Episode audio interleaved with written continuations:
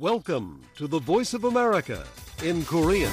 Direct from Washington, the voice of America, VOA.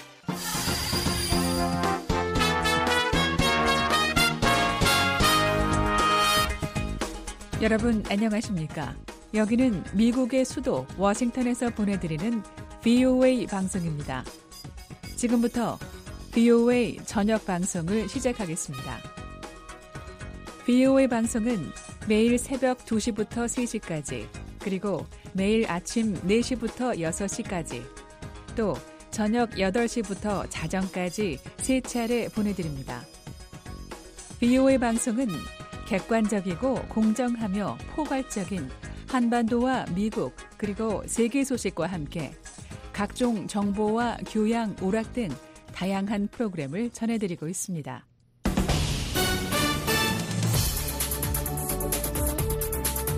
VOA 세계 뉴스입니다.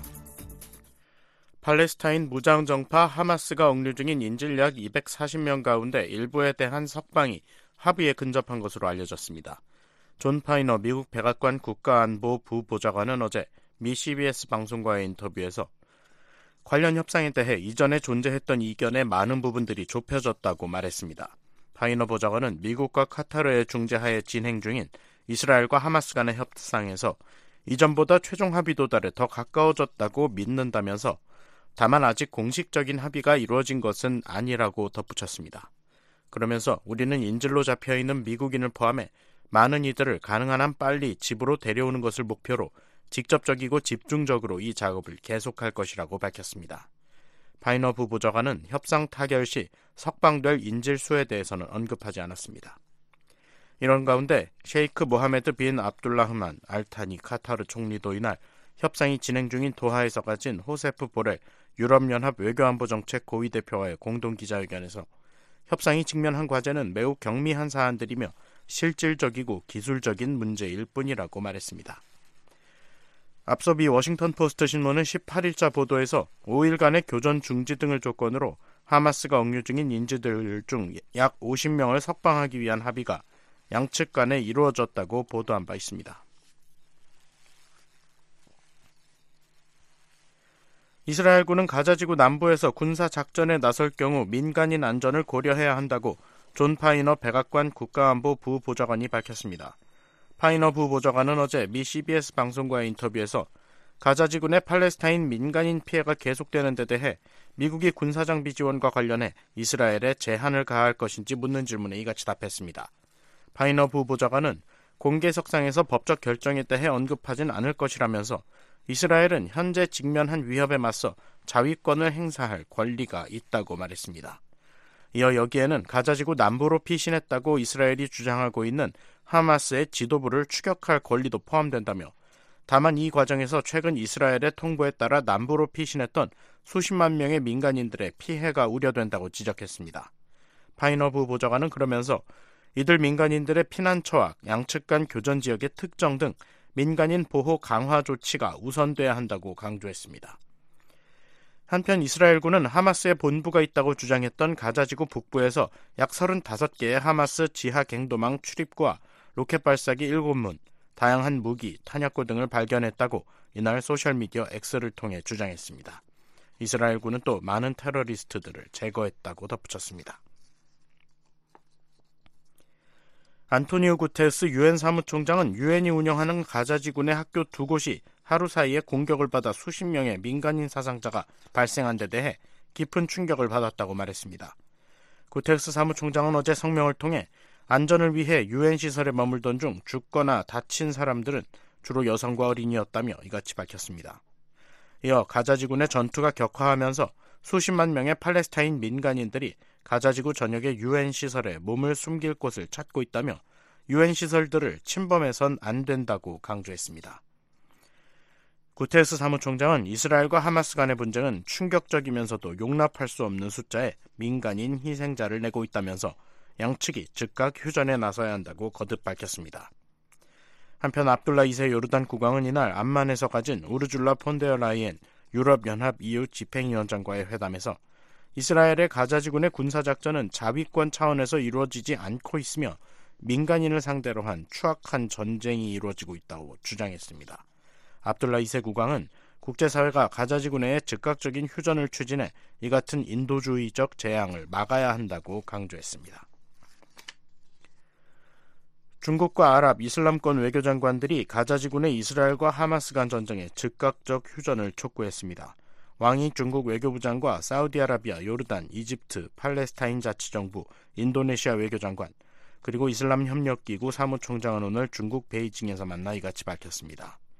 왕 부장은 회담에서 중국은 아랍과 무슬림 국가들의 좋은 친구이자 형제라면서 합법적인 국민적 권리와 이익을 회복하려는 팔레스타인인들의 정당한 대의를 늘 확고히 지지해왔다고 강조했습니다. 파이살 빈 파르한 알사우드 사우디 외교장관은 우리는 분명한 신호를 보내기 위해 이곳에 왔다며 싸움과 살해를 즉각 중단하고 인도주의 물품들을 가자지구에 즉시 전달해야 한다고 강조했습니다. VOA 세계뉴스 김시영입니다.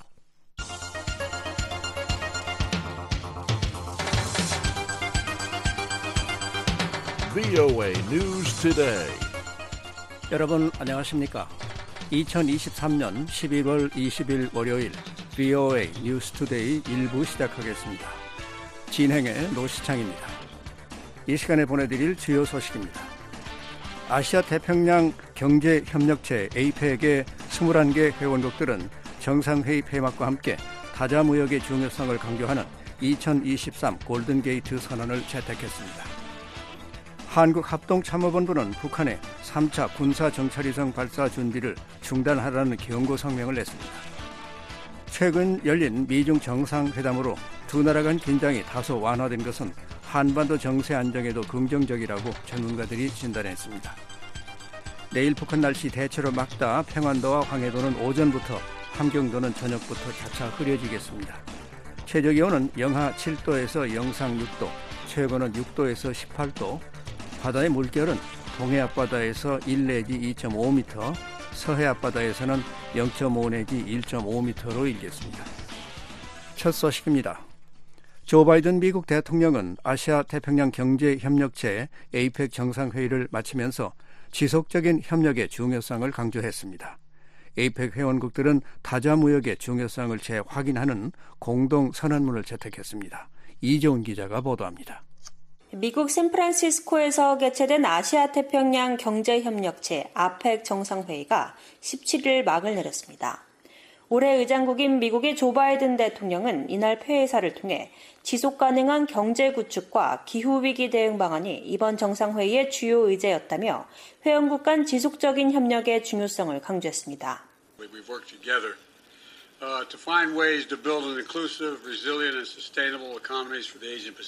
바이든 대통령은 우리는 아시아 태평양을 위한 포용적이고 회복력 있으며 지속 가능한 경제를 구축하기 위한 방법을 찾기 위해 협력했다며 이에 대한 진전을 내기 위해선 함께 노력해야 한다는 점에 관해서도 얘기했다고 말했습니다. 또 최악의 기후 위기 여파를 피하기 위해 착수할 작업도 함께 마련했다고 덧붙였습니다. 아울러 이번 아펙 회의를 계기로 열린 인도태평양 경제 프레임워크 정상회의에서 14개 참여국이 공급망 강화와 청정에너지 전환 과속화, 그리고 부패 척결을 위한 최초의 합의를 통해 역사적인 진전을 이뤘다고 밝혔습니다. 바이든 대통령은 그러면서 아시아 태평양 지역에 대한 미국의 공약은 흔들림이 없으며 미국의 관점에서 볼 때 필수적이라고 강조했습니다. As I said yesterday, America's commitment to the Asia Pacific is unwavering. 에이펙 21개 회원국들은 정상회의 폐막과 함께 다자 무역의 중요성을 강조하는 2023 골든게이트 선언을 채택했습니다. 각국 정상들은 이 선언에서 우리는 자유롭고 개방적이며 공정하고 비차별적이며 투명하고 포용적이며 예측 가능한 무역 및 투자 환경을 제공하겠다는 결의를 재확인한다고 밝혔습니다. 이어 우리는 또한 세계 무역기구를 중심에 둔 가운데 규칙에 기반을 둔 다자간 무역체제의 중요성을 재확인한다며 이는 계속 우리 지역의 놀라운 성장에 촉매 역할을 한다고 밝혔습니다. 또한 우리는 아시아 태평양 자유무역 지역에 대한 작업을 포함해 시장 주도적인 방식으로 영내 경제 통합을 진전시키기 위한 약속도 강조한다고 밝혔습니다. 골든게이트 선언문에는 러시아와 우크라이나, 팔레스타인 무장정파 하마스와 이스라엘 전쟁 관련 내용은 포함되지 않았습니다. 대신 별도의 의장 성명을 통해 관련 내용을 다뤘습니다. 성명은 대부분의 회원국이 우크라이나에 대한 침략을 강력히 규탄하고 유엔 헌장의 원칙에 근거해 공정하고 항구적인 평화에 도달할 필요성을 강조했다고 밝혔습니다. 또한 우리는 가자 지구에서 계속되고 있는 위기에 대해 의견을 교환했고 미국 등 일부 정상이 각자의 입장을 공유했다고 전했습니다. 지난 11일부터 일주일간 다양한 행사가 진행됐습니다. 14일과 15일에는 토니 블링컨 국무장관과 캐서린 타이 미 무역대표부 대표 주재로 아펙 각료회의가 열렸습니다. 또한 14일에서 16일은 각국의 기업 총수들이 참석하는 최고 경영자 서밋이 열렸고 한국 윤석열 대통령이 기조연설을 했습니다. 이어 바이든 대통령이 16일 아펙 경제 지도자 회의를 직접 주재했습니다. 아울러 16일에는 미국, 한국, 일본, 호주, 싱가포르 등 14개국 정상이 참여한 가운데 인도태평양 경제 프레임워크 정상회의도 열렸습니다. 이와 함께 각국 정상들 간 별도 만남도 이어진 가운데 무엇보다 관심을 끈 건 조 바이든 미국 대통령과 시진핑 중국 국가주석의 회담이었습니다. 두 정상의 만남은 지난해 11월 인도네시아 발리에서 열린 주요 20개국 정상회의 이후 1년 만이며 시 주석이 미국 방문은 2017년 이후 6년 만입니다. 바이든 대통령과 시 주석은 약 4시간 이어진 이번 회담에서 미국 사회의 심각한 사회 문제인 펜타닐 제조 및 유통 당속에 협력하고 양국 간 군사 소통을 재개하기로 합의했습니다. 백악관에 따르면 바이든 대통령은 또 시 주석과의 회담에서 한반도의 완전한 비핵화에 대한 미국의 의지와 인도태평양 지역 동맹에 대한 미국의 철통 같은 방위 공약도 다시 한번 강조했습니다. 바이든 대통령은 우리가 지도자 대 지도자로서 오해 없이 서로를 명확하게 이해하는 것이 가장 중요하다고 생각한다며 경쟁이 갈등으로 비화하지 않도록 해야 한다고 밝혔습니다. I think it's paramount that you and I understand each other clearly, leader to leader. 시 주석도 양국 간 협력의 중요성을 강조했습니다. 这些问题十分突出。作为世界上最重要的双边关系， 시 주석은 중국과 미국 같은 두 대국이 서로 등을 돌리는 것은 선택지가 아니다라며 한 나라가 다른 나라를 개조하는 건 비현실적이라고 말했습니다. 이어 갈등과 대립은 양국에 감당할 수 없는 결과를 초래할 것이라고 밝혔습니다.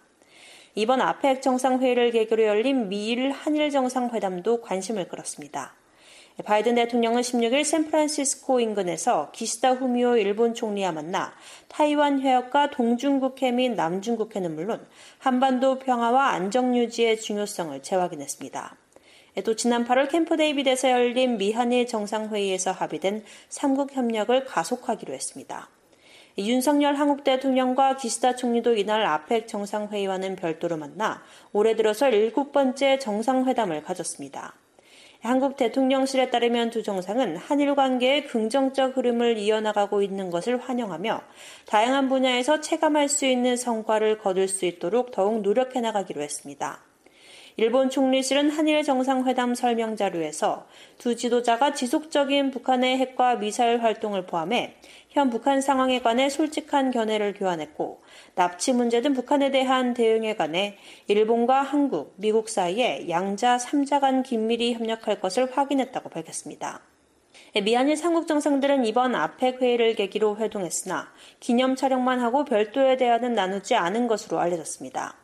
이 밖에 미국과 한국, 일본 외교장관도 이번 아펙 회의를 계기로 만나 캠프 데이비드에서 이뤄진 삼국 정상회의 합의 사항 이행을 점검하고 북러 군사 협력 대응 방안을 논의했습니다. VOA 뉴스 이조은입니다. 한국 군 당국은 북한의 3차 군사 정찰위성 발사 준비를 중단하라는 경고 성명을 냈습니다. 한국 군 당국은 북한이 위성 발사를 강행할 경우 필요한 대응 조치를 강구할 것이라고 밝혀 9.19 남북 군사 합의 효력 정지 가능성을 시사했습니다. 서울에서 김환용 기자가 보도합니다. 한국합동참모본부는 북한이 현재 준비 중인 3차 군사 정찰 위성 발사를 즉각 중단할 것을 엄중히 경고한다고 밝혔습니다. 강호필 합참 작전본부장은 20일 국방부에서 발표한 대북 경고 메시지를 통해 북한이 한미 동맹과 국제사회에 거듭된 경고에도 불구하고 이른바 군사 정찰 위성 발사를 강행하려 하고 있다며 이같이 말했습니다. 군사정찰 위성 발사는 탄도미사일 기술을 이용하는 북한의 모든 미사일 발사를 금지한 유엔 안보리 결의에 대한 명백한 위반이며 우리 국가 안보를 제하는 도발 행위이다. 강 본부장은 북한이 경고에도 불구하고 군사 정찰 위성 발사를 강행한다면 군은 국민의 생명과 안전을 보장하기 위해 필요한 조치를 강구할 것이라고 밝혔습니다. 강 본부장이 언급한 필요한 조치는 9.19 남북 군사합의의 일부 효력 정지를 의미하는 것으로 보입니다. 강 본부장은 북한이 1991년 남북 기본합의서 체결 이후 다수의 남북 합의를 지속해서 위반해 왔다면서 판문점 선언 이행을 위한 군사 분야 합의서인 9.19 군사합의도 유명 무실화시켰다고 지적했습니다. 특히 북한은 2020년 11월 창린도 해안포 사격을 시작으로 중부전선 최전방 소초 총격 도발, 북방한계선 이남으로의 미사일 발사, 한국 수도권 지역으로의 소형 무인기 침투 등 9.19 군사합의 조항들을 명시적으로 위반했다면서 북한은 9.19 군사합의 준수 의지가 없다고 단정했습니다. 강 본부장은 그러면서 북한의 군사정찰 위성은 한국에 대한 감시 정찰 능력을 강화하기 위한 것이지만 9.19 군사합의에 따른 비행금지구역 설정은 한국군의 감시와 정찰 활동을 제한하고 있다고 밝혔습니다. 이에 앞서 신원식 한국 국방부 장관은 19일 한국 공영방송인 KBS 1TV 시사 프로그램에 출연해 북한이 앞으로 일주일 내지는 늦어도 11월 30일 한국이 미국 벤덴버그 공군기지에서 최초의 군사 정찰 위성을 스페이스X의 펠컨 9으로 올리기 전에 발사할 수 있지 않을까 한다고 말했습니다. 신 장관은 한미가 연합으로 북한 동향을 지켜보고 있다며 일주일 전후로 쏠 수 있는 준비가 착착 진행되고 있다고 설명했습니다. 신 장관은 정찰 위성을 발사하려면 엔진을 제대로 갖춰야 하고 엔진 시험을 해야 한다며 러시아 도움을 받아서 엔진 문제점을 거의 해소한 것으로 판단한다고 평가했습니다. 그러면서 엔진 시험한 곳에서 동창리로 이동하고 고정 발사대를 조립한 뒤 액체 연료를 주입하는데 일주일의 시간이 걸린다며 북한의 정찰위성 발사 시점을 일주일 전후로 판단한 이유를 밝혔습니다. 9.19 군사합의를 파기해야 한다는 입장을 보여온 신 장관은 이날 방송에서도 북한은 공격하고 우리는 방어만 한다며 사실상 북한만 이롭게 하는 합의라고 말했습니다. 한국 내 전문가들은 한국 군 당국이 북한의 위성 발사 움직임에 대해 공식 경고 성명을 낸 데 대해 이례적이라고 평가하면서 한국 정부 내에서 검토 중인 것으로 알려진 9.19 군사합의 효력 정지의 명분을 쌓기 위한 조치로 보고 있습니다. 민간 연구기관인 한국국방안보 포럼 신종우 사무국장입니다. 장관이 그런 얘기를 했다는 것은 기본적으로 9.19 남북 군사 합의 파기 어떤 명분을 한국이 좀 쌓고 있는 게 아니냐. 오늘 이제 합참의 발표 장관의 이제 9.19 남북 군사 합의 무효화의 단초를 북한 정찰 위성으로 이제 연결하다 보니까 합참 차원에서도 국방부의 기조를 좀 따라가자는 차원에서 성명을 낸 것 같은 생각이 드는 거죠. 이런 가운데 한국 대통령실은 20일 북한의 정찰위성 발사 동향을 점검하기 위해 조태용 국가안보실장 주재로 국가안전보장회의 상임위원회를 열었습니다. NSC 상임위는 윤석열 대통령의 영국 국빈 방문과 프랑스 방문을 앞두고 북한의 정찰위성 발사 준비 동향 등 도발 가능성과 대응 방안을 점검하는 한편 군 방위 태세를 강화해 나가기로 했습니다. 김진무 숙명여대 글로벌 서비스 학부 교수는 북한이 10월 중 3차 발사를 공언한 이후 북러 정상회담을 통해 러시아로부터 나온 위성 발사 지원 약속이 발사 시점에 새로운 변수가 됐다며 최고 지도자의 권위가 걸린 1호 사업인 만큼 러시아로부터의 기술 보완을 통해 최대한 빠른 시일 내 위성을 발사할 것으로 내다봤습니다. 러시아의 기술이 도움을 받는데 북한의 과학기술자들은 굉장히 조급했을 것이다. 수령의 이미 교시가 떨어져 있는 얘기인데 가능한 한 빨리 이행을 하는 것이 충성을 보이는 거잖아요. 가능하면은 시기를 앞당겨야 된다라고 굉장히 서둘렀을 것이다라는 가설을 우리가 세울 수가 있어요. 한국은 오는 30일 미국 캘리포니아주 반덴버그 공군기지에서 자체 개발한 첫 군사정찰 위성을 스페이스X의 팰컨 9 로켓에 실어 쏘아 올릴 예정입니다. 한국의 정찰 위성은 전자광학과 적외선 장비를 탑재했고 정찰 위성 기준점인 서브미터급, 즉 해상도 1m 이하인 첨단 장비로 알려졌습니다. 반면 북한이 지난 5월 1차 시험 발사 실패 당시 한국군이 서해상에 추락한 위성체 일부를 찾아내 분석한 결과 북한 측 위성은 군사적 효용성이 전혀 없다는 평가가 나왔습니다. 권용수 전 국방대 교수는 그러나 북한이 러시아의 도움으로 국제사회 제재로 확보하기 어려웠던 위성 개발 기술을 확보하거나 아예 완제품을 제공받을 가능성을 배제할 수 없다고 말했습니다. 권전 교수는 북한의 발사체 기술은 이미 궤도 안착에 성공한 경험이 있는 만큼 무시할 수 없는 수준이라며 이전 발사와 비행 패턴과 경로를 일부 수정하면서 발생한 것으로 보이는 앞선 두 차례 시도의 실패 원인은 러시아의 도움으로 보완이 이루어졌을 가능성이 크다고 진단했습니다. 북한이 기술적 문제보다는 정치적 효과를 극대화하는데 발사 시점을 저울질하고 있을 수 있다는 게 권전 교수의 설명입니다. 한국의 어떤 독자적인 발사체 기술은 아니지만 미국의 스페이스 X 거기다 탑재해가지고 발사하게 되잖아요. 이달 말에. 그래서 그러한 관점에서 김정은이 그래? 그러면 먼저 한번 쏴보자 할 수도 있을 것 같아요.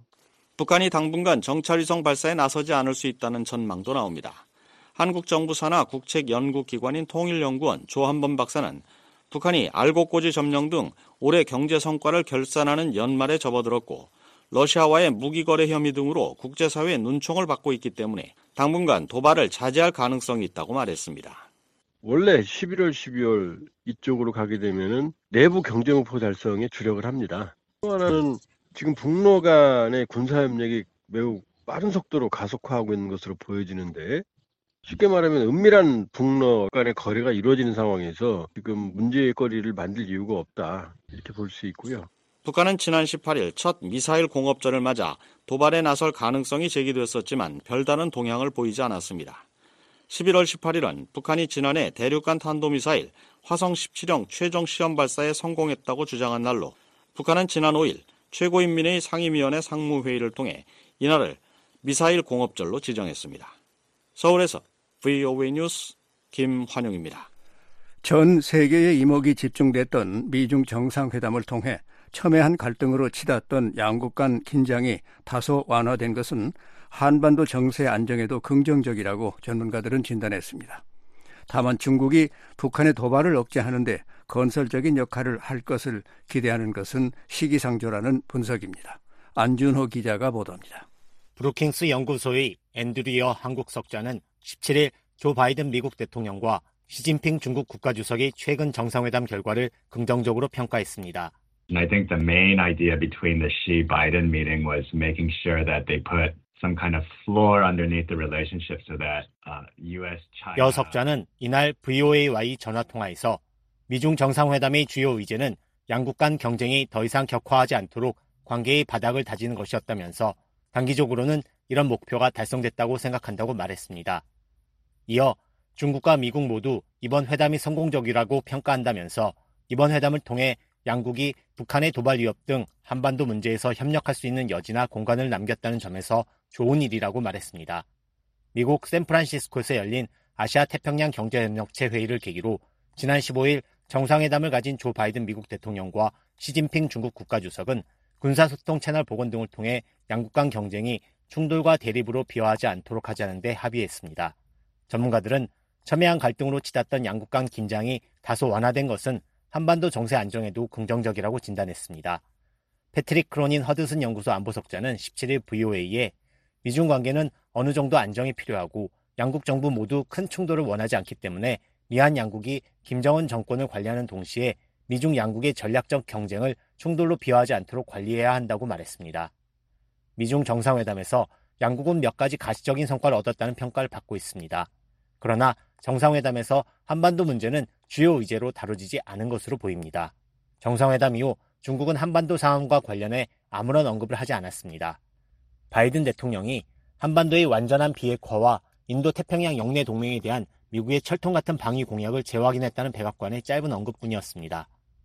로버트 랩슨 전 주한미국 대사 대리는 양국 정상회담에서 북한 그리고 러시아와의 관계에 대한 명시적인 언급은 없었지만 이후 미국 브리핑을 통해 바이든 대통령이 이 문제를 제기한 것으로 알고 있다며 대체로 이번 정상회담은 북한 문제를 포함한 모든 주요 현안에 대해 고위 관리 수준에서 더 많은 참여를 촉진하는 데 도움이 될 것이며 이는 좋은 일이라고 평가했습니다.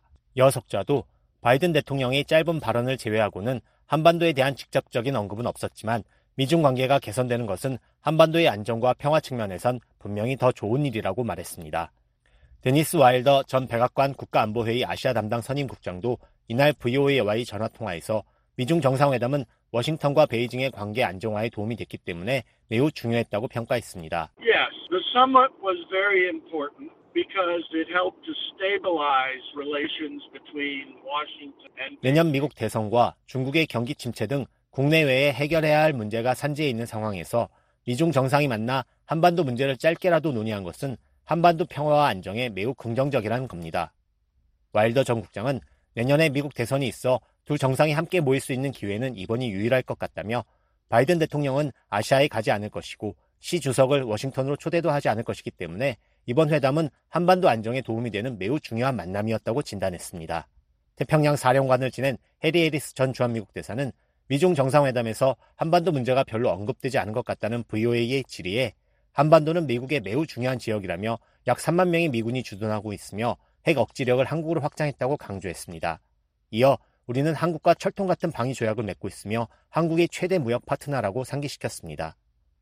비록 이번 미중 정상회담에선 한반도 문제가 많이 논의되지 않았을 수 있지만 한반도에 대한 미국의 방위 공약은 확고하다고 강조한 것입니다.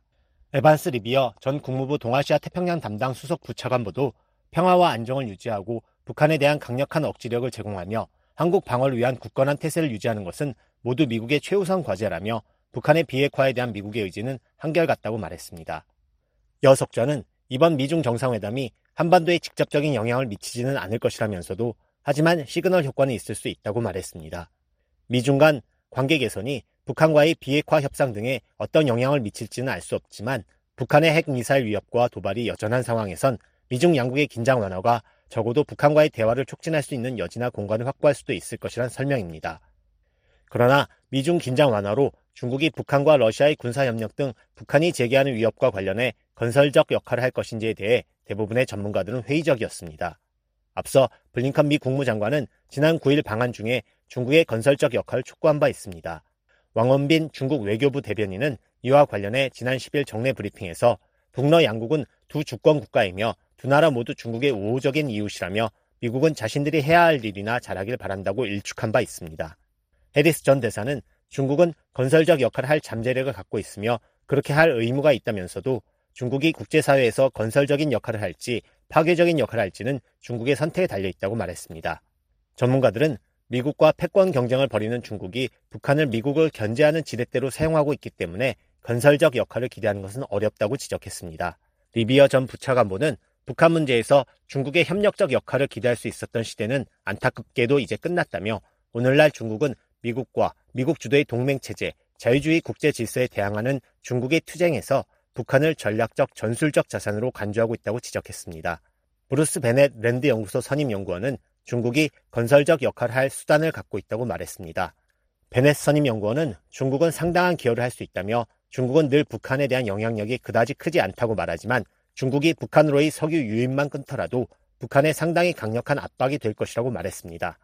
이어 중국이 그런 선택을 하기만 한다면 상당한 변화를 이뤄낼 수 있지만 아직 북한에 압력을 가하는 선택을 하지 않았다고 말했습니다. I think China could make some pretty significant contributions to doing that. Uh.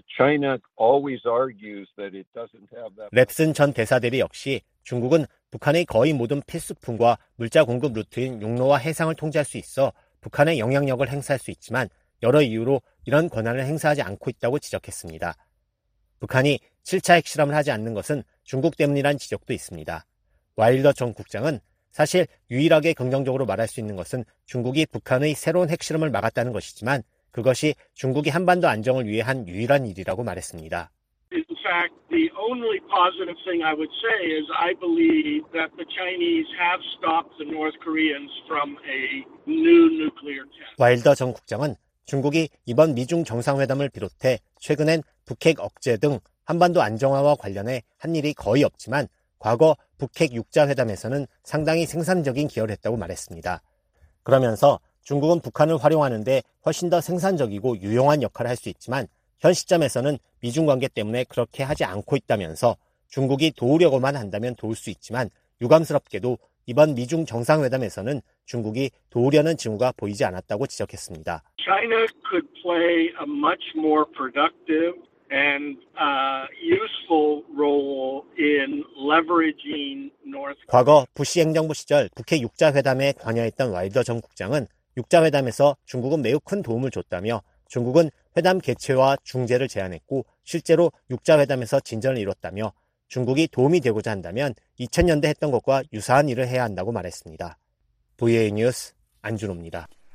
북한의 사이버 공격이 제재 위반과 수익 창출 측면에서 점점 더 정교해지고 있다고 미 법무부 고위 당국자가 지적했습니다.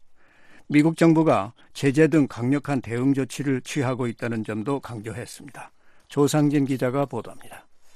미 법무부 국가안보국의 최은영 부처관보가 16일 북한이 사이버 분야에서 제기하는 악성 행위들을 거론하며 미국의 주요 위협 가운데 하나로 지목했습니다. 미 법무부에서 사이버와 대테러, 수출 통제 분야를 담당하는 최 부처관보는 이날 글로벌 조사검토위원회가 주재한 제재 및 자금 세탁 방지 회의 기조연설에서 중국과 러시아, 이란과 함께 북한을 법무부 국가안보국이 주목하고 있는 위협이라고 말했습니다. 특히 북한의 사이버 공격자들의 경우 미국의 주요 사회 기반 시설을 표적으로 삼는 것뿐만 아니라 대량 살상 무기 프로그램을 지원하기 위해 우리의 제재 체제를 위반하고 수익을 창출하려는 노력에서도 점점 더 정교해지고 있다고 지적했습니다. 아울러 북한은 뛰어난 기술력을 이용해 탈중앙화 금융 또는 탈중앙화 금융 플랫폼에서 수억 달러에 달하는 암호화폐를 해킹해 훔치고 있다고 설명했습니다. 또한 북한은 원격으로 일하는 정보 기술 분야 인력을 배치해 이들을 자신도 모르게 고용한 미국 내 기업과 해외 기업들의 서비스를 제공한 대가로 받은 수익을 북한 정권에 전달하고 있다고 말했습니다. 그러면서 미국 정부가 이 같은 위협에 대응하기 위해 제재 등의 수단을 강력히 활용하고 있다는 점을 강조했습니다. 최 부차관보는 이러한 유형의 위협에 대응하기 위해 우리가 갖고 있는 가장 강력한 도구 중 하나는 바로 제재와 수출 통제라고 강조했습니다. 이어 이러한 권한들은 우리의 적들이 악의적 활동에 자금을 조달하기 위해 미국의 금융 시스템에 접근하는 것을 허용하지 않고 미국의 기술과 혁신이 국가 안보와 번영을 위협하는 방식으로 악용되는 것을 방지할 수 있게 해준다고 부연했습니다. 그러면서 이러한 적극적인 노력이 여러 조치를 통해 결실을 보고 있다며 북한의 제재 회피 행위 단속 성과를 예로 들었습니다. 최 부차관보는 미국 법무부가 지난 봄 영국의 담배 회사인 브리티시 아메리칸 토바코 및 아시아 기반 자회사에 대한 은행 사기 및 제재 위반에 대한 제재 결의를 발표한 사실을 상기시켰습니다. 그러면서 BAT는 해외 자회사와 제3자 중개인을 통해 북한 정권을 지지하고 핵무기 프로그램을 지원하는 불법 사업을 북한에서 수행했다며 해당 사건을 해결함으로써 미국 법무부가 총 6억 2,900만 달러의 벌금을 부과했다고 밝혔습니다. BAT는 자회사인 싱가포르 소재 브리티시 아메리칸 토바코 마케팅사와 함께 북한에 담배를 판매하고 수익금 등을 미국 은행망을 통해 송금한 혐의를 받았습니다. 이와 관련해 BAT 측은 같은 달 성명을 통해 우리의 위법 행위에 대해 깊이 후회한다면서 유죄를 인정하고 벌금을 성실히 납부할 것이라고 밝힌 바 있습니다.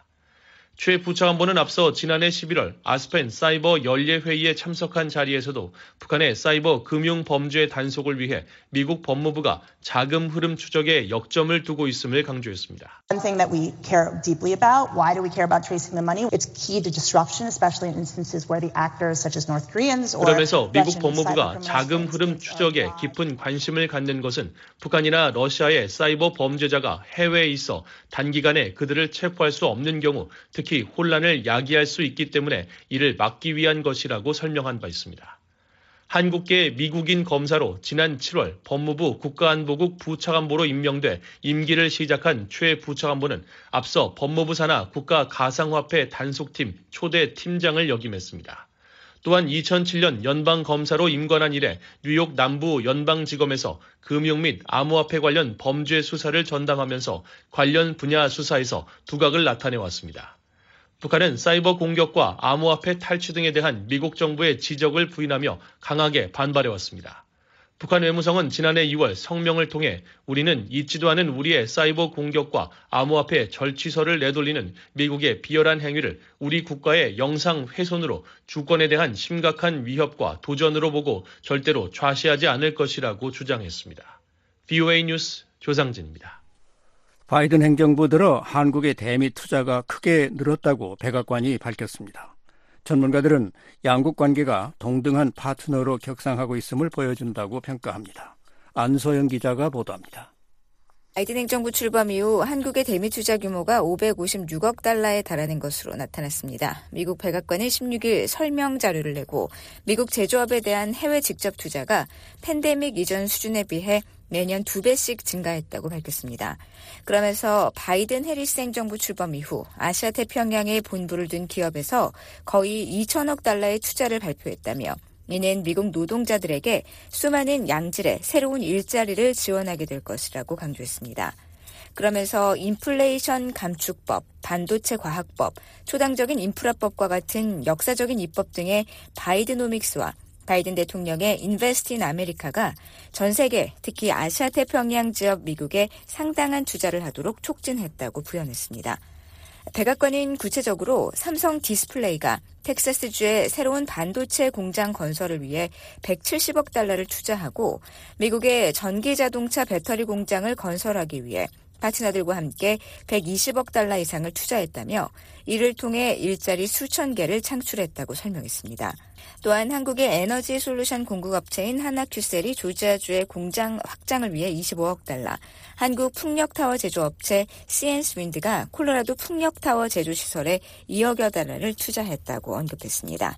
이어 LG화학은 테네시주 클락스빌에 있는 전기차 배터리 공장에 32억 달러를 투자했다며 이를 통해 연간 전기차 120만 대의 전력을 공급할 수 있는 충분한 배터리 재료 생산을 목표로 할 수 있게 됐다고 설명했습니다.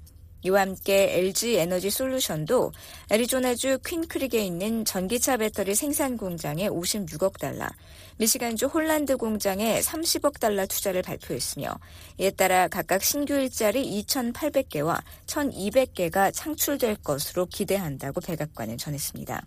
이 밖에 SK 하이닉스가 반도체 산업에 150억 달러 투자를 약속했고 한국의 당뇨병 치료 전문 제약회사 유엔바이오가 웨스트 버지니아주 모건타운에 인슐린 생산 제조 시설 마련을 위해 1억 달러를 투자한다고 덧붙였습니다. 한국 기업의 총 대미 투자 규모는 556억 달러로 백악관이 밝힌 아시아 태평양 기업들로부터 유치한 민간 투자 총액인 2천억 달러의 4분의 1이 넘는 수준입니다. 태미 오버비 전 주한 미국 상공회의소 대표는 17일 VOA와의 통화에서 한국의 이 같은 대미 투자 규모는 미국과 한국이 동등한 파트너 관계로 격상되는 과정을 보여주는 것으로 분석했습니다. The Korean investments are in Korea's highest level technologies, um, you know, EVs, batteries, um, solar, uh, and and from my perspective. 미국 재무부 산하 해외투자조사위원회인 외국인 투자위원회 위원장을 역임한 오버비 전 대표는 전기차 배터리, 태양 에너지 등에 대한 한국의 투자는 양국 경제 관계를 한층 더 심화시키고 발전시킬 것이라고 말했습니다. 오버비 전 대표는 한국 전쟁 이후 미국은 오랜 기간 한국의 안보 우산 제공 등 많은 투자를 했다는 점을 지적하고 지난 2년 동안 이루어진 양질의 한국의 대미 투자는 미한 파트너십을 더욱 깊고 폭넓게 하는 데 기여했다고 평가했습니다.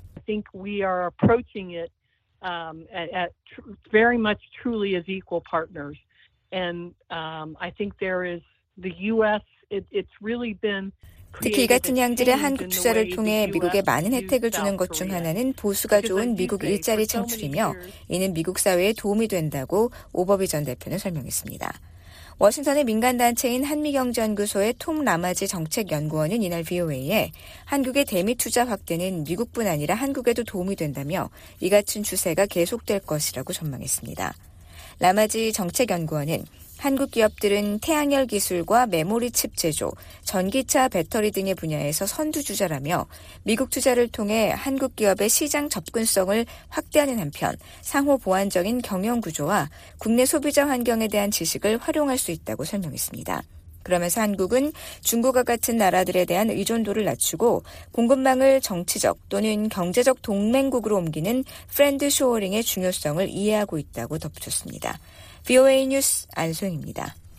중국은 탈북민들이 북한으로 송환되면 고문을 당할 것이라는 우려를 전혀 고려하지 않고 있다고 유엔 북한 인권 특별 보고관이 지적했습니다. 중국의 강제 송환 금지 원칙을 존중할 것도 촉구했습니다. 김영권 기자가 보도합니다. 엘리자베스 살몬 유엔 북한 인권 특별 보고관은 17일 VOA에 탈북민 강제 북송에 대한 중국 정부의 변하지 않는 입장에 대해 우려를 나타냈습니다. 살몬 보호관은 중국이 강제 북송 문제에 관한 공식 답변을 보내온 가운데 이 같은 입장을 밝혔습니다. 살몬 보호관과 다섯 명의 유엔 인권 전문가들은 지난 7월 중국 정부에 공동 소환을 보내 강제 북송 중단을 요청했고 중국은 이에 관해 중국어로 작성된 답장을 최근 유엔 인권 기구에 보냈습니다. 살몬 보호관은 중국의 답장이 곧 공개될 것이라고 전하면서 중국이 답변서에서 강제 송환 금지 원칙의 적용에 대한 입장을 더욱 발전시킬 것을 평가한다고 말했습니다. 하지만 중국이 송환된 개인이 고문을 당할 위험에 처할 것이라는 믿을 상당한 근거로서 유엔 인권 메커니즘에 의해 수년 동안 지속적으로 제기된 북한의 고문 관행에 대한 혐의와 우려를 고려하지 않는 것에 대해 심각하게 우려하고 있다고 지적했습니다. 아울러 중국이 지난 10월 초 북한으로 강제 송환된 탈북민 가족들의 호소가 이어지고 있다며 그들은 사랑하는 사람들의 운명에 대해 극도로 걱정하고 있다고 강조했습니다. 그러면서 한국에 거주하는 강제 북송 피해자 가족의 상황을 설명했습니다. 한 피해자 가족은 자신에게 북한에 있는 가족으로부터 여동생이 북한으로 송환돼 국가안전보호비에 구금돼 있다는 정보를 입수했다고 말했다는 것입니다. 살몬 보호관은 이에 대해 거듭 우려를 표명하며 중국과 모든 국가가 북한 주민에 대한 강제 송환 금지 원칙을 존중할 것을 다시 한번 촉구한다고 강조했습니다. 그러면서 이 원칙은 국제 인권, 난민, 인도주의, 관습법에 따라 필수적인 보호를 형성한다고 지적했습니다. 아울러 북한은 고문과 강제 실종 절대 금지, 자의적 구금 금지, 공정한 재판 보장 등 북한으로 송환되는 모든 주민에 대한 국제법적 의무를 즉각 준수할 것을 촉구한다고 밝혔습니다. 중국과 북한 정부는 살몬 보호관 등 유엔 인권기구의 거듭된 우려에도 불구하고 변화된 입장을 보이지 않고 있습니다. 중국 외교관은 유엔 총회 제3위원회가 지난달 24일 개최한 살몬 특별보고관의 보고에서 불법 입국자는 난민이 아니며 그들은 중국법을 위반하고 중국의 출입국 관리를 방해하고 있다는 기존의 주장을 되풀이했습니다. 그러면서 중국은 국내법과 국제법, 인도주의 원칙에 따라 이 문제를 계속 처리할 것이라고 밝혔습니다. 유엔총회 제3위원회가 15일 채택한 북한 인권 결의안은 중국을 명시하지 않은 채 회원국들의 유엔 난민협약과 의정서, 고문방지협약 이행 의무에 따라 탈북민들에 대해 강제 송환 금지 원칙을 준수할 것을 촉구했습니다. 한편 유엔 인권기구 관계자는 17일 BOA에 중국의 답변서 영문 번역본을 곧 홈페이지를 통해 공개할 것이라고 밝혔지만 자세한 시점은 언급하지 않았습니다. BOA 뉴스 김영권입니다. 최근 미국과 한국, 일본의 국방장관들이 타이완 해협의 평화와 안정의 중요성을 강조한 데 대해 타이완 정부가 환영의 뜻을 밝혔습니다. 타이완 해협의 안정이 한반도 번영에도 매우 중요하다고 강조했습니다. 조상진 기자가 보도합니다. 타이완 외교부는 로이드 오스틴 미국 국방장관과 신원식 한국 국방장관, 기하라 미노루 일본 방위상이 지난 12일 회담 후 발표한 공동 성명을 진심으로 환영한다고 밝혔습니다. 타이완 외교부 대변인실은 17일 최근 미한일 국방장관 회담에서 타이완 해협의 평화와 안정의 중요성이 강조된 데 대한 VOA의 논평 요청에 삼국 장관들은 국방 및 안보 협력의 현안을 논의하는 한편 타이완 해협의 평화와 안정이 국제사회의 안보와 번영에 필수 불가결하다는 점을 강조했다면서 이같이 밝혔습니다. 이어 이번 회의에서 삼국 장관들은 북한의 핵과 미사일 위협을 포함한 영내 안보 현안과 인도 태평양 영내 안보 도전 해결을 위한 긴밀한 협력 방안에 대해 논의했다는 점을 거론했습니다. 또한 삼국 장관들은 규칙에 기반한 국제 질서의 중요성을 강조하고 무력이나 강압을 통한 일방적인 현상 변경에 강력한 반대 의사를 표명했으며 국제사회의 안보와 번영을 위해 타이완 해협의 평화와 안정이 중요하다는 점을 강조했다고 말했습니다. 그러면서 미한일 3국 국방장관들이 언급한 한반도의 평화 안정과 영내 안보, 타이완 해협 문제 해결은 서로 연결되어 있는 영내 공통 과제라는 점을 분명히 했습니다. 타이완 외교부는 타이완 해협에서의 평화와 안정은 한반도와 인도 태평양 지역의 안보와 번영에 매우 중요하다면서 우리는 타이완 해협의 평화 유지를 위해 국제사회가 취하는 모든 조치를 환영한다고 말했습니다. 그러면서 타이완은 민주진영의 일원으로서 미국, 일본, 한국 등 뜻을 같이 하는 국가들과 협력을 강화해 국제사회의 민주주의와 자유, 평화를 함께 수호해 나갈 것이라고 강조했습니다. 앞서 미한일 3국 국방장관들은 지난 12일 로이드 오스틴 미국 국방장관의 방안을 계기로 한국에서 대면 및 화상 참여 방식으로 회담을 갖고 북한과 타이완 문제를 비롯한 영내 현안을 논의했습니다. 특히 회의 후 발표된 공동 성명에는 고도화하는 북한의 핵과 미사일 위협을 억제하고 대응하기 위한 3국의 노력과 함께 타이완 해협에서 국제법에 부합하지 않는 행동에 우려를 표명하면서 중국을 겨냥해 국제 질서 존중이 필요하다고 언급한 내용이 담겼습니다. 오스틴 장관은 미한일 국방장관 회담에 이어 다음 날 이어진 제55차 미한 안보협의회 회의 직후 공동 기자회견에서도 영내 안보 환경을 위협하는 북한의 지속적 불안정 행위와 규칙 기반 국제 질서를 훼손하는 중국과 러시아의 활동에 대해 논의했다고 밝힌 바 있습니다. We discussed continued destabilizing actions by the DPRK that threaten our regional security environment as well 이와 as 관련해 중국은 미국과 동맹국들의 안보 정책을 비난하면서 타이완은 중국의 일부라는 기존 입장을 지속적으로 강조해 왔습니다. 장유샤 중국 중앙군사위원회 부주석은 지난달 29일 베이징에서 열린 연례 군사 외교안보 포럼 샹산 포럼에서 타이완 문제는 중국의 핵심 이익 중 핵심이라면서 중국은 어떤 형태로든 타이완을 중국에서 분리하려는 움직임을 허용하지 않을 것이라고 말했습니다. 그러면서 특정 국가들이 자국의 이익을 위해 곳곳에서 지정학적 문제를 초래하고 있으며 고의적으로 난기류를 일으키고 있다고 주장했습니다. BOA 뉴스 조상진입니다.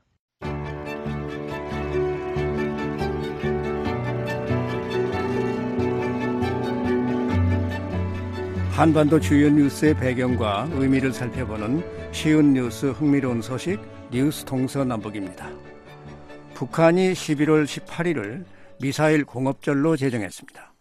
북한이 왜 이날을 기념일로 지정했으며 그 의미는 무엇인지 최원기 기자가 전해드립니다. 북한이 11월 18일을 미사일 공업절로 제정했습니다. 노동신문에 따르면 북한은 지난 5일 최고인민회의 상무회의를 열어 미사일 공업절을 기념일로 지정했습니다. 북한 관영 조선중앙방송입니다. 주치 110일 2022년 11월 18일을 우리식 국방발전의 성스러운 여정에서 득기할 대사견이 이룩된 리옥사의 날로 유물이 특이한 것은 북한에 이미 미사일 발사를 기념하는 날이 있는데 새로운 기념일을 또 제정했다는 겁니다. 북한은 지난 2021년 대륙간 탄도미사일 화성 15형을 쐈던 날을 기념해 11월 29일을 로켓 공업절로 제정했지만 이듬해 달력에선 슬그머니 사라졌습니다. 한국 정부 산하 국책연구기관인 통일연구원 조한범 박사는 미사일 공업절이 김정은 위원장의 업적을 내세우기 위한 것이라고 말했습니다. 경제는 뭐 상당히 어려운 상황이지만 이 상황에서 김정은 체제의 업적을 내세우는 과정의 일환이다 이렇게 볼 수 있겠죠.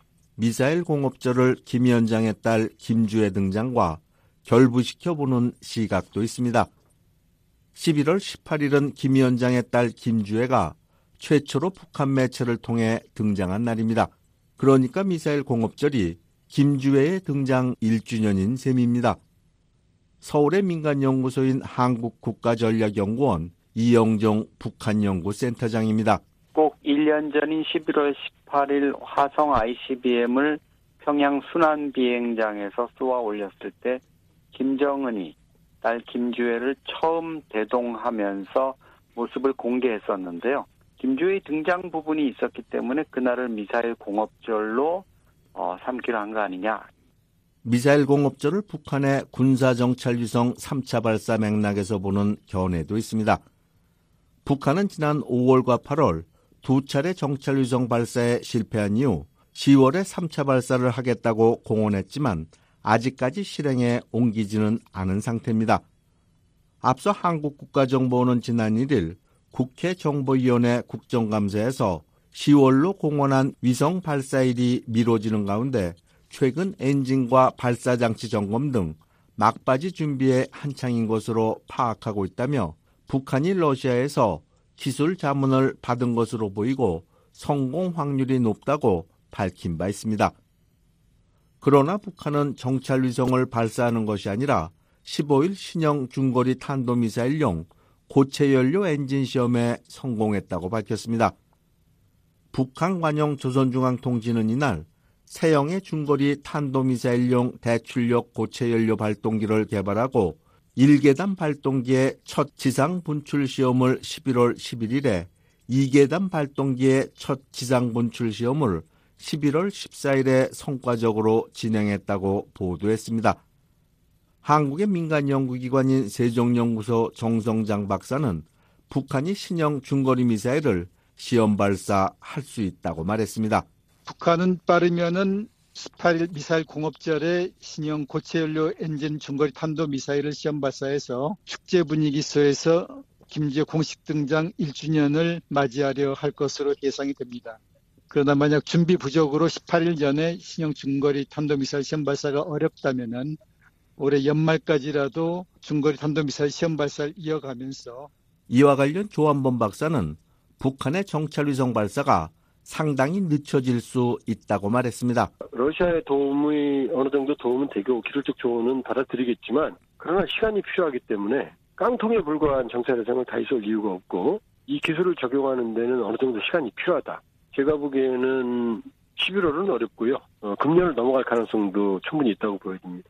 주목할 점은 북한이 지난 9월 13일 이후 미사일 발사 같은 무력 도발을 중단한 채 비난 담화를 내는 등 말로만 대응하고 있다는 겁니다. 로이드 오스틴 미 국방장관이 한국을 방문해 미한 안보 협의회를 연대 이어 이튿날 한국 유엔사 국방장관 회의가 열렸지만 북한의 무력 도발은 없었습니다. 대신 북한은 외무성 공보문과 국방성 대변인 담화 등을 통해 미국과 한국을 비난하는 선에 그쳤습니다. 앞서 미한연합 해상훈련은 물론 15일 미국의 전략폭격기 B-52에 치해 한반도 전개에도 북한은 조용했습니다. 올해 미국과 한국의 연합훈련 움직임에 사사건건 대응했던 모습은 사라지고 북한은 두 달째 무력 도발 없이 잠잠한 모습입니다. 이용정 북한연구센터장은 북한이 이렇게 조용한 것은 중국의 압력 때문이라고 말했습니다. 김정은으로서는 중국 시진핑 주석의 심기를 건드리는 일은 절대 할 수 없는 이런 상황이라고 볼 수 있습니다. 어, 지금은 그럴 경우 중국 시진핑의 입장을 상당히 곤란하게 할 수 있기 때문에 자제를 하는 거다 이렇게 볼 수 있습니다. 김정은 위원장도 지난달 19일 방북한 세르게이 라브로프 러시아 외무장관을 면담한 이후 한 달간 공개석상에서 자취를 감췄습니다. 미국의 북한 전문가인 켄고스 해군 분석센터 국장은 중국의 압력에 더해 북한도 미사일을 쏘는 것이 별 효과가 없다는 것을 깨닫고 새로운 정책을 검토할 수 있다고 말했습니다. So just. Uh, I, I, does, I think they're probably evolving their thinking on how they do and when they do tests. 북한의 정찰 위성 발사는 남북 관계의 새로운 변수로 등장하고 있습니다. 한국 정부는 북한이 군사 정찰 위성 발사를 할 경우 9.19 남북 군사비 효력을 일부 정지하겠다는 방침입니다. 14일 한국 정부 고위 관계자는 그간 북한의 도발에 대비해 사전 경고 차원에서 9.19 남북 군사합의의 일부 조항 효력 정지를 검토해 왔다며 특히 이번에 정찰 위성을 발사할 경우 동해와 서해 지구 정찰 규제를 정상화하는 방안을 정부 내에서 논의하고 있다고 밝혔습니다. 윤석열 한국 대통령도 북한의 정찰 위성 발사에 단호히 대처하겠다는 입장을 밝혔습니다. 윤 대통령은 14일 공개된 AP통신과의 서면 인터뷰에서 북한이 시도 중인 군사 정찰 위성 발사를 핵투발 수단의 고도화로 규정했습니다. 그러면서 북한이 정찰 위성 발사에 성공한다면 이는 북한 ICBM 능력의 한 단계 상승을 의미한다며 강화된 대비 방안을 강구해야 한다고 강조했습니다. 15일 샌프란시스코에서 열린 미국, 중국 정상회담을 계기로 북한을 비롯한 한반도 정세가 새로운 국면에 접어들고 있습니다. 새로운 국제 정세에서 북한 수뇌부가 과거와 같은 미사일 도발 행태로 돌아갈지 아니면 변화된 모습을 보일지 주목됩니다. VOA 뉴스 최원기입니다. 이상으로 VOA 뉴스 투데이 1부를 마치겠습니다. 잠시 후에는 미국 정부의 견해를 반영하는 논평 VOA 세계 뉴스 뉴스 투데이 2부가 방송됩니다. 여러분의 많은 애청 바랍니다.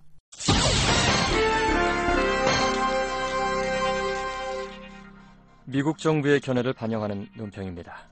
미국은 공식적으로 아프리카 니제르에서 군사 쿠데타가 일어났다고 결론을 내렸습니다. 국무부 매튜 밀러 대변인은 이 같은 서면 발표는 니제르의 군부가 7월 26일 민주적으로 선출된 모하메드 바줌 대통령을 축출하고 가택 연금한 지 두 달여 만에 나온 것입니다.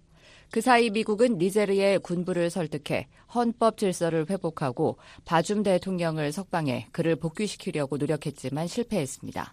이 같은 실패는 미국이 알카에다와 이슬람 국가 IS와 연계된 테러 폭력에 맞서 싸우기 위해 협력해온 니제르에게 모종의 결과를 가져올 수 있습니다. 밀러 대변인에 따르면 미국은 법률에 따라 니제르에 해온 원조를 중단했습니다. 여기에는 특정 외국 지원 프로그램에 대한 2억 달러가 포함돼 있었는데 이는 8월 5일 중단됐습니다. 또 밀레니엄 챌린지 기업의 니제르 지원도 중단됐습니다. 여기에는 3억 200만 달러 규모의 니제르 지역 운송 compact에 대한 모든 준비 작업과 2018년 compact에 대한 모든 새로운 활동이 포함되어 있습니다. 현재 니제르에는 여전히 미군이 주둔하고 있습니다. 하지만 미군의 작전은 안전을 위해 비행 정보와 감시, 정찰 임무로 제한돼 있으며 대테러 작전은 물론 니제르 군대에 대한 훈련과 역량 강화도 중단됐습니다. 밀러 대변인은 미국이 니제르 사람들에게 도움이 되는 생명을 구하는 인도주의적 식량 그리고 보건 지원을 유지할 것이라고 말했습니다. 미국은 또 서아프리카의 공동 이익을 증진시키기 위해 니제르를 포함한 지역 정부와 계속 협력할 의도가 있다고 말했습니다. 밀러 대변인은 우리는 민주주의, 번영, 안정에 대한 나이지리아 국민들의 열망을 지지한다며 쿠데타 이후 우리는 민주주의 복귀를 달성하기 위해 니제르와 협력하려는 서아프리카 국가 경제 공동체의 노력을 지지해왔다고 말했습니다.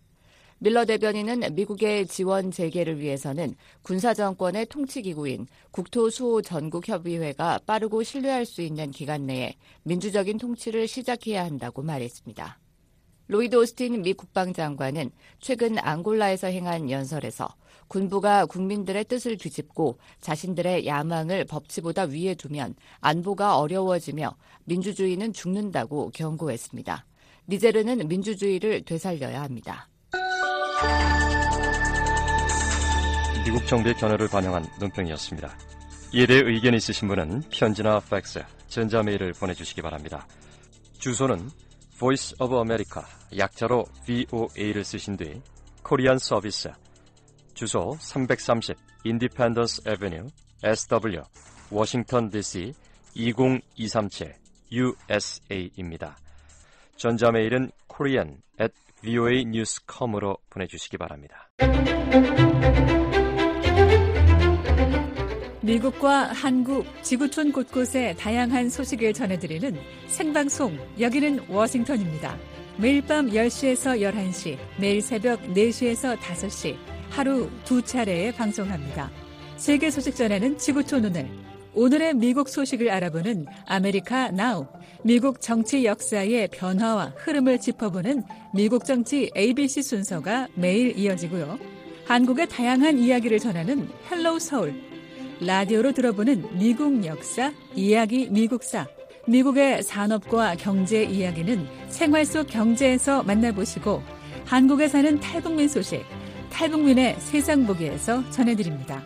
주요 뉴스의 배경과 관련 용어를 설명해드리는 뉴스 따라잡기와 뉴스 속 인물 순서가 요일별로 마련되어 있습니다. 매일 밤 10시에서 11시에 생방송 여기는 워싱턴입니다는 중파 1188kHz와 단파 9800, 9985, 11570kHz로 매일 새벽 4시에서 5시에 방송하는 생방송 여기는 워싱턴입니다는 단파 7465, 9575, 9800kHz로 보내드립니다. BOA 한국어 방송의 생방송 여기는 워싱턴입니다와 늘 함께 하시기 바랍니다.